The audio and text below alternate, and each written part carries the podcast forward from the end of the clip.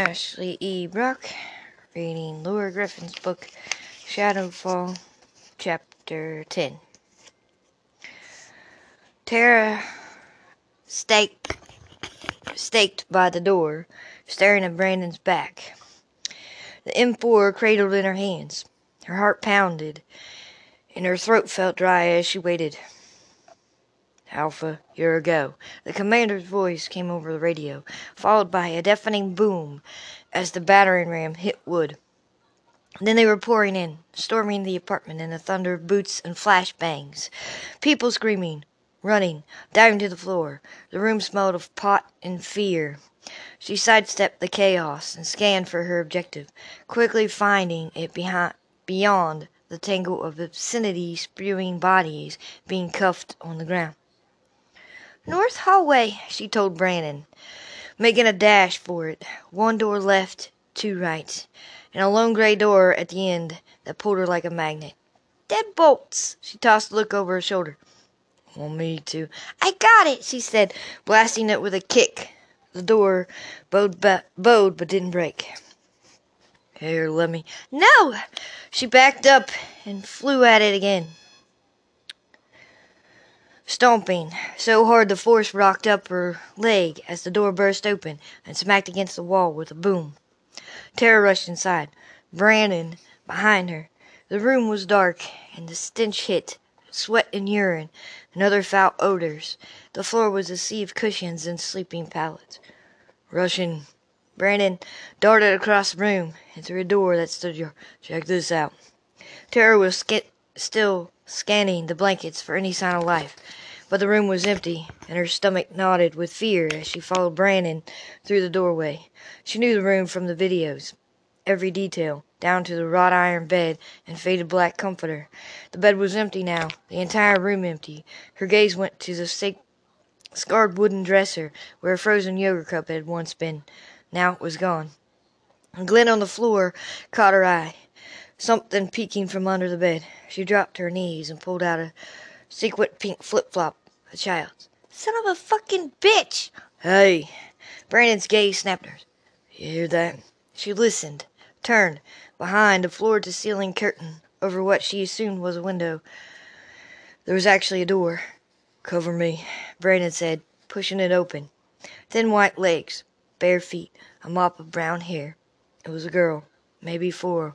Four, hurtled beneath the sink. Tara rushed over, making soft shushing noises she didn't recognize, nonverbal soothing that seemed to spring from inside her.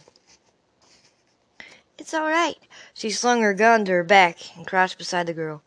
Brandon switched on the light, and Tara saw the glimmer of metal draggling, dangling from the pipe beneath the sink. The handcuff was attached to tiny wrist, rubbed raw. Find a key, she ordered, and Brandon disappeared, leaving her alone with the child. Matted hair, dirty cheeks, her wide, dark eyes made Tara's heart pinch. It's okay now. Tara reached for the girl, but she cowered back. It's okay. You're safe. We're going to get you out now, okay? More squirming and pulling. In her flak, jack, flak jacket and helmet, she must look terrifying.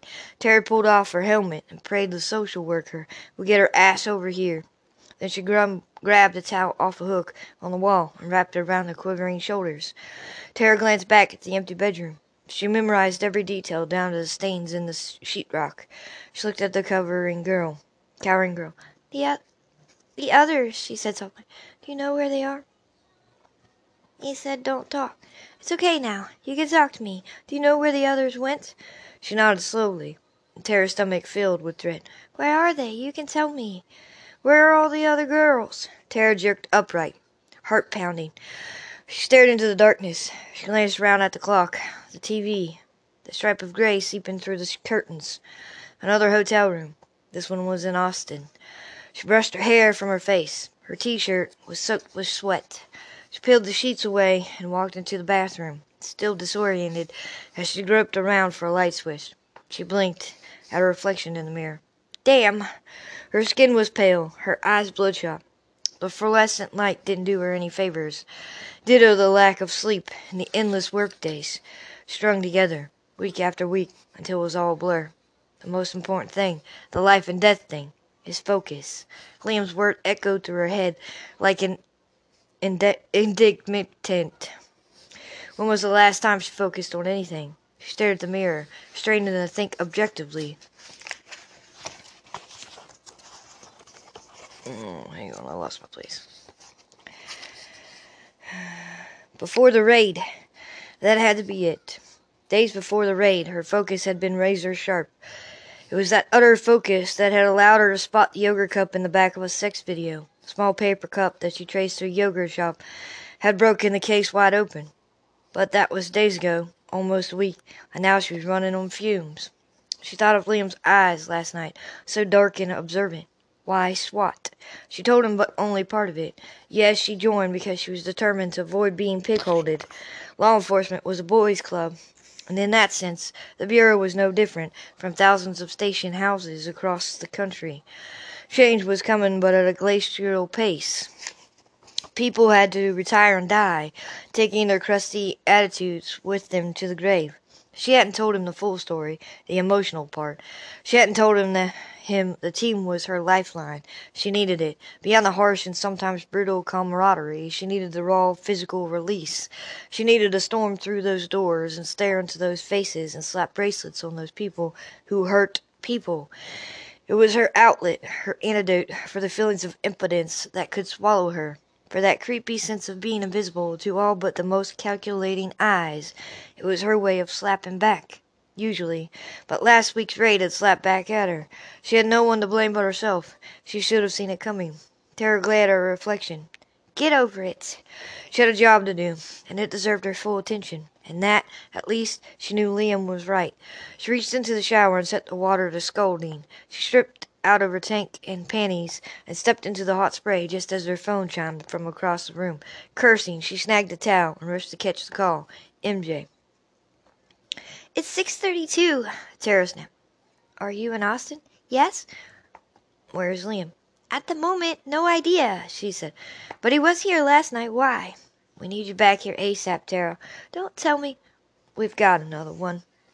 The forest was damp and cold, Tara's breath frosted in front of her as she slid from the car. She scanned the crime scene marked off with yellow tape. She saw sheriff's deputies, but no sheriff, and Kelsey Quinn's fiery hair stood out against the dull gray tree trunks. The forensic, the forensic anthropologist knelt on the forest floor, scraping at something with a small tool. The area around her was surrounded by metal stakes and cordoned off with blue twine. Kelsey glanced up and climbed her feet. You made it, she said, dusting her gloved hands on her jeans. Her knees was black with dirt. Agent Martinez must have called you. She did, Tara said. Is she around? I think she's with the sheriff. I'm surprised he notified you. He didn't. The coroner called. Kelsey said, Cypress County's second skeleton in six months. I definitely think he's feeling in over his head. Anyway, I'm glad he notified me this time. I like to see the remains in place. Tara looked down at the excavation site, which had been neatly subdivided into a grid of one by one foot squares. Gray stick like objects protruded from the soil. They didn't even look like bones, really. Who reported this? Tara asked. Anonymous. Tara raised her eyebrows. If I had to guess, I'd say hunters. Why's that? Kelsey tucked the tool into her pocket. Deer season ended a week ago. Could be they were torn between civic duty and wanting to avoid being hit with a fine by the game warden. She tugged her gloves off. Let me show you what we have. She walked away from the grid to a separate area on the other side of the clearing. This is private property? Tara asked, looking around uneasily. They were only a few miles from Liam's ranch. Belongs to a timber company out of Louisiana, I'm told. Here, have a look. Kelsey gestured to a smaller site designed with orange twine designated with orange twine. Leaves have been cleared, and Tara noted, Tara noted the scoop-shaped depression in the soil. The skull? Tara asked. That's right. Tara glanced over her shoulder. Is it unusual to find it so apart from everything else? That happens a lot, Kelsey said, mostly due to scavengers, particularly when remains are buried in a shallow grave or not buried at all. To make matters worse, we had a flood here not long ago, as I told you back at the lab. So anything could have scattered the bones. Scavengers, people, Mother Nature. Where is it now? The skull? I've got it boxed already. Don't worry, it's been tagged and photographed. We're extremely thorough. I can assure you. And oh, any obvious cause of death? No bullet hole slugs or wind. Lead wipe. Lead wipe? Metallic deposits left in bone when a bullet penetrates. Of course. I'm just getting started, so there's still time. Kelsey rubbed her forehead with the back of her sleeve. Despite the cold, she looked flushed. Hunting over a gravesite was obviously hard work. And gender? Tara asked. Undetermined. Although based on a ring discovered with the hand bones, I'd guess female. I'll have the big four by tomorrow, along with postmortem interval and possible cause of death. Kelsey met Tara's gaze. If it turns out this is related to Catalina Rains and our Jane Doe, then that's three victims. Tara understood the implication. That made connecting murders murderers indicated a serial killer. Kelsey peered around Tara and muttered a curse. Tara turned to see Jason crouched inside the blue grid. Deputy, I need your boots out of that excavation site, Kelsey commanded. Nobody's allowed in there besides me and my staff. Jason stood up, scowling, took his time glancing around, and then wandered back to the CSI van, where law enforcement types were milling around. Unbelievable! Kelsey shook her head. How long do you think the recovery will take? She glanced at her watch. Hard to say. The K-9 unit's still fishing, finishing up. Assuming we don't have any secondary sites, I'd say five or six hours. Tara was shocked. Even with our evidence response team, they should be here any minute. I know, but it's slow going. An excavation like this requires small wooden instruments and animal hairbrushes to avoid making marking up the bones. That takes time, and every scoop of dirt has to be shifted for evidence. A wad of chewing gum or a fingernail or a scrap of duct tape could contain vital DNA evidence. She nodded at the tent, where several workers in Delphi Center jackets knelt beside a shifter. We have to go through everything, a thimble at a time. What can I do to help? You've called your ERT people, so that helps a lot. I assume they're trained in body recovery? They are? Hey! Kelsey strode past her. Did you just spit near the gravesite? She stalked right up to Jason, who was hovering over the sh- shifters now. Huh? Step away from my shifters, sir. That's a restricted area. His cheeks reddened. I'm deputy sheriff in this county. I don't care who you are. If you're contaminating my crime scene again, I'll have you permanently removed. Jason stormed off just as Tara heard a whistle from the woods. She turned to see a stocky young man walking over with a German shepherd.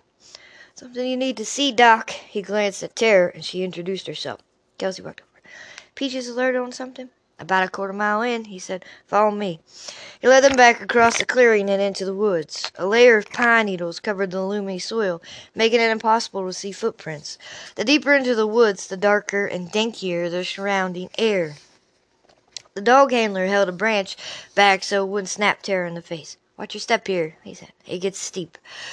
Peaches led the expedition, confidently picking her way down an incline into a hollow littered with fallen trees and branches. She stopped beside a rotting log and thumped her tail on the ground.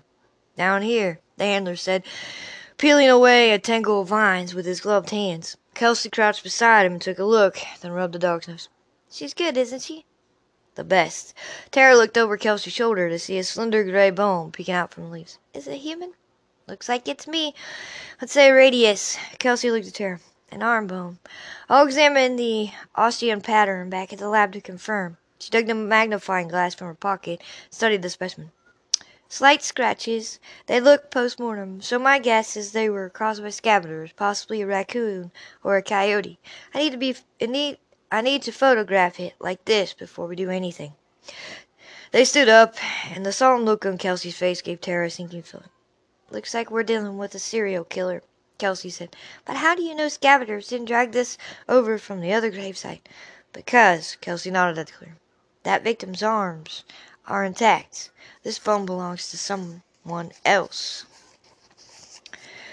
Tara returned to her room at Big Pines, practically drunk with exhaustion. Her soldiers, her shoulders ached, her knees burned, even her arm hurt as she reached to switch on the lamp. She dumped everything onto the bed phone, food, jacket, plus the map she picked up at the convenience store. Feeling faint from hunger, she sank onto the mattress and tore into her Snickers bar, but quickly discovered she barely had the energy to chew. She was wa- wasted, both physically and mentally, and she knew sleep would be fitful tonight. Again. Last night she drifted off thinking of Liam. She thought about his mouth and his taste and the warm slide of his hands. The buzz of it all had given her a few solid hours. But sometime around sunrise, Ray to come back just in time to bring her out emotionally before the start of the day. The dreams would be different tonight. After spending hours hunched over the shifting screen, she knew tonight's visions would be about scoops of earth and musty smells and pitiful shards of human bone. The familiar anger was back again, filling up her chest. She thought of those women murdered and dumped in the woods. What had their final moments been like? Had they run or fought or begged for their lives? Tara believed so. It was something she knew. She closed her eyes as the anger expanded, making her chest tighten and her hands clench into fists. Honey, one day you're going to snap into, her grandmother used to say. Some days Tara felt like she would, like she could physically shatter from the emotion she kept locked inside. She hated the powerlessness, the feeling of weakness always lurking beneath the surface, making her confidence seem phony, making her feel like a fraud. Other people in her profession went about the world of life so nonchalantly, and their ease had always felt alien to her. It made her feel estranged from everyone else. How could people see what they saw, especially social workers and beat cops who saw everything, and not be consumed with anger all the time? How did they do it? Tara took a deep breath. She tried to manage the stress. Mostly she did okay. She was no shrink, but she had a minor in psychology and she wasn't an idiot an idiot. She knew she needed outlets in order to keep on an even keel, which was what which was important for SWAT. Double standards abounded in law enforcement, and where else a man in her office could lose his temper and everyone would shrug it off. If a woman did, she was labeled a bitch, or worse, a head case. Typically, she blew off steam by jogging or working out or doing some target practice. Nothing released tension better than burning a few mags on the pistol range. The force recoil the force recoiling through her arms was a sort of release, and at the end of the session she'd feel okay. Sparring work, too, going a few rounds with one of her SWAT teammates, landing a few solid kicks, and they were all and there was always sex. Well, not always. Certainly not lately, which was part of the problem. She hadn't had time for shooting or sparring or anything she did to relieve tension, and it was building inside of her as the marathon work weeks continued. Tara twisted the top off her drink and looked at her phone on the bed. Maybe she should call Liam to get her mind off everything. Was he back in town yet? Or had he stayed an extra night in Austin with the blonde? Ashley Sombers. Tara looked up the address. Liam was a player, apparently. He told her he didn't sleep with clients, but ex-clients seemed to be fair game. So had he slept with Catalina Raines? If he had, did it matter? What mattered most to Tara was that she still didn't believe she'd gotten a straight answer about his relationship to a murder victim.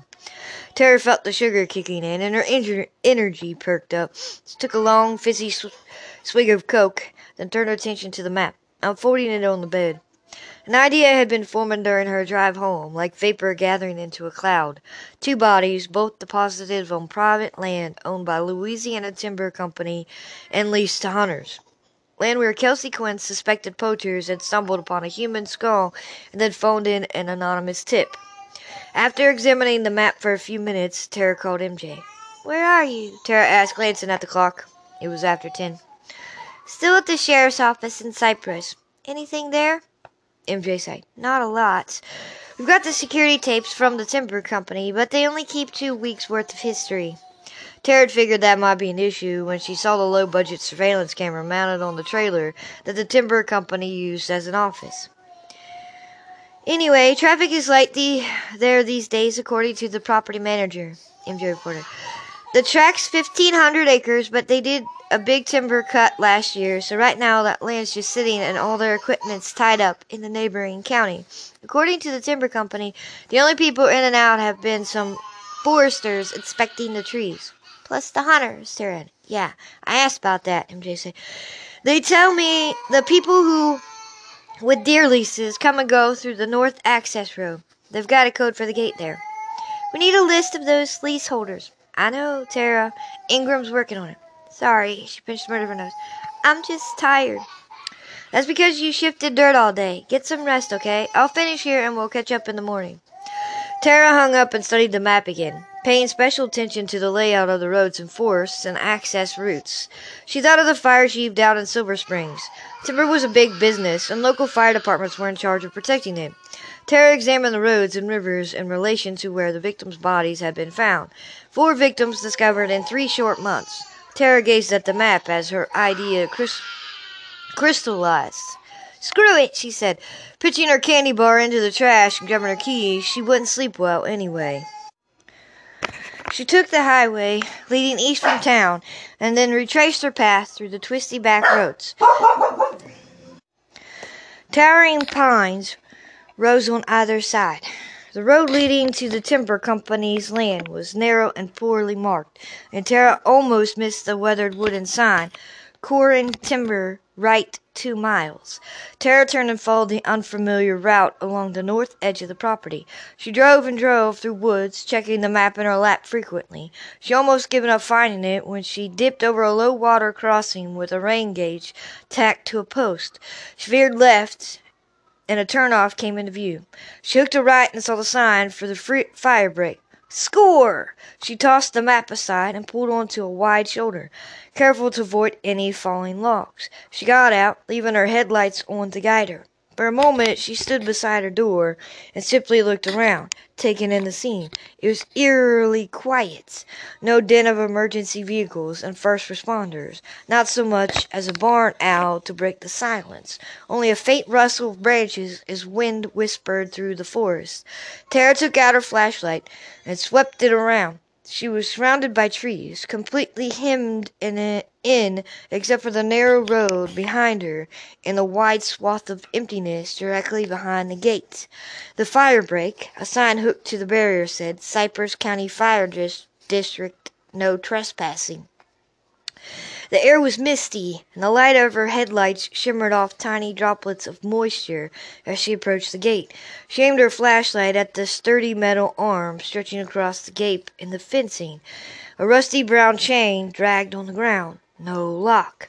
Tara's breath caught. The gate was closed, but not secure. Someone had removed the padlock. Just just as she suspected, the fire chief had found a dis guarded padlock at the crime scene in Silver Springs.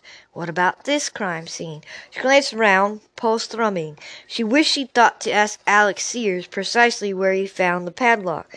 Tara needed, neared the gate, moving her flashlight over the area. She parked her car at a different angle. She'd been able to see better, but she was too excited now and now to go back and move it. She eased aside she eased inside the gate and aimed her beam at the ground, illuminating pine needles and other natural debris, but no discarded padlock, possibly bearing a killer's fingerprints or DNA. She recovered a lock. At the very least, they might be able to match the tool marks. Matching tool marks could link the crime scene to the one down in Silver Springs. It's a long shot, but she had to look. Tara moved farther into the forest and combed her light around over the ground. Tonight she was on the lookout for snakes and spiders and animal traps ready to bite, but she only saw dirt and leaves. Come on, she muttered. She was on to something. She could feel it. For a moment she turned off her flashlight and simply stood there listening. The darkness seemed alive now, a breathing creature. Tara's pulse sped up. Focus. Think like the killer. She closed her eyes for a few moments. Then she walked back to the gate and eased through the opening, careful not to touch the metal. She stood beside the chain and imagined cutting the padlock with a heavy pair of bolt cutters. She imagined removing the lock from the ca- chain as the victim lay dead or dying in a nearby vehicle. She tried to imagine what he'd be thinking and feeling as moment by moment his carefully crafted fantasy became real. He'd be amped up sexually harassed. He'd be nervous, too. Maybe even nervous enough to do something stupid, like nick his hand on something sharp or forget to wear gloves.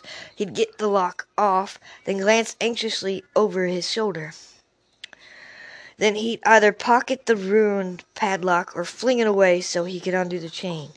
Roughly 80% of people were right-handed, including Tara. She scanned the ground until she spotted a rock.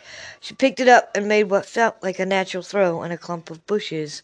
The rock thumped against the ground, and she followed it into the bush with her flashlight. No padlock nearby. She glanced around, poking through foliage. She pushed through branches, snagging her weatherproof jacket on thorns. She moved around, searching for metal. She dropped into a crouch, sweeping her flashlight around and peering under falling logs. Months had elapsed since the victims had brought had been brought here. Even if the lock had been left behind, it could be hiding beneath leaves or even inches of dirt. It could have been swept away in a downpour or cautiously removed by the killer himself. Tara stood, frustrated. She walked to the clearing, where a good fifty feet of forest had been removed to create a challenge for all but the most determined forest fires. She moved her light along the ground again. She walked to the other side of the fire break, where the land dropped down into a ravine, and the pines gave way to a thicket of oats, oaks, sycamores, and scrub brush. At the base of a tree, a glint of silver. She rushed over. She crouched down and gently picked a leaf away to reveal a rusted, spotted padlock. Shiny new gouges marked the place where a heavy-duty tool had chomped through metal. No way! she murmured, hardly believing it. Then her disbelief was crowded out by the joy of being right about something, of following a wild hunch that panned out. Practically skipping with excitement, she rushed back to the Explorer and grabbed some items from her evidence kit. As she returned to the site, she pulled out her phone. For a second, she hesitated. Maybe she wait, should wait for CSI. But what if something happened in the meantime? What if between now and tomorrow morning the lock got moved somehow, either by a person or a force of nature, like the cigarette butt she'd seen in the crime scene video? She couldn't risk it. She went to work documenting the scene with her phone's camera, taking pictures of the lock and the tree from every angle. Then she crouched down and brushed all the leaves away and used a twig to dislodge the mangled lock from the soil. Carefully, she deposited the lock in a paper evidence bag and stood up. She tucked the bag into her pocket and looked around. Now she needed photos of the chain on the gate. Should she remove that now, too, or come back tomorrow? Her field kit didn't include a bag large enough to hold it, and anyway, it was heavy. She could come back with a cardboard box and a better camera to document the entire scene. Crack! She dropped to the ground, hitting her chin with a tooth-rattling smack. Her ears rang as her brain identified the sound. Gun! End of chapter 10.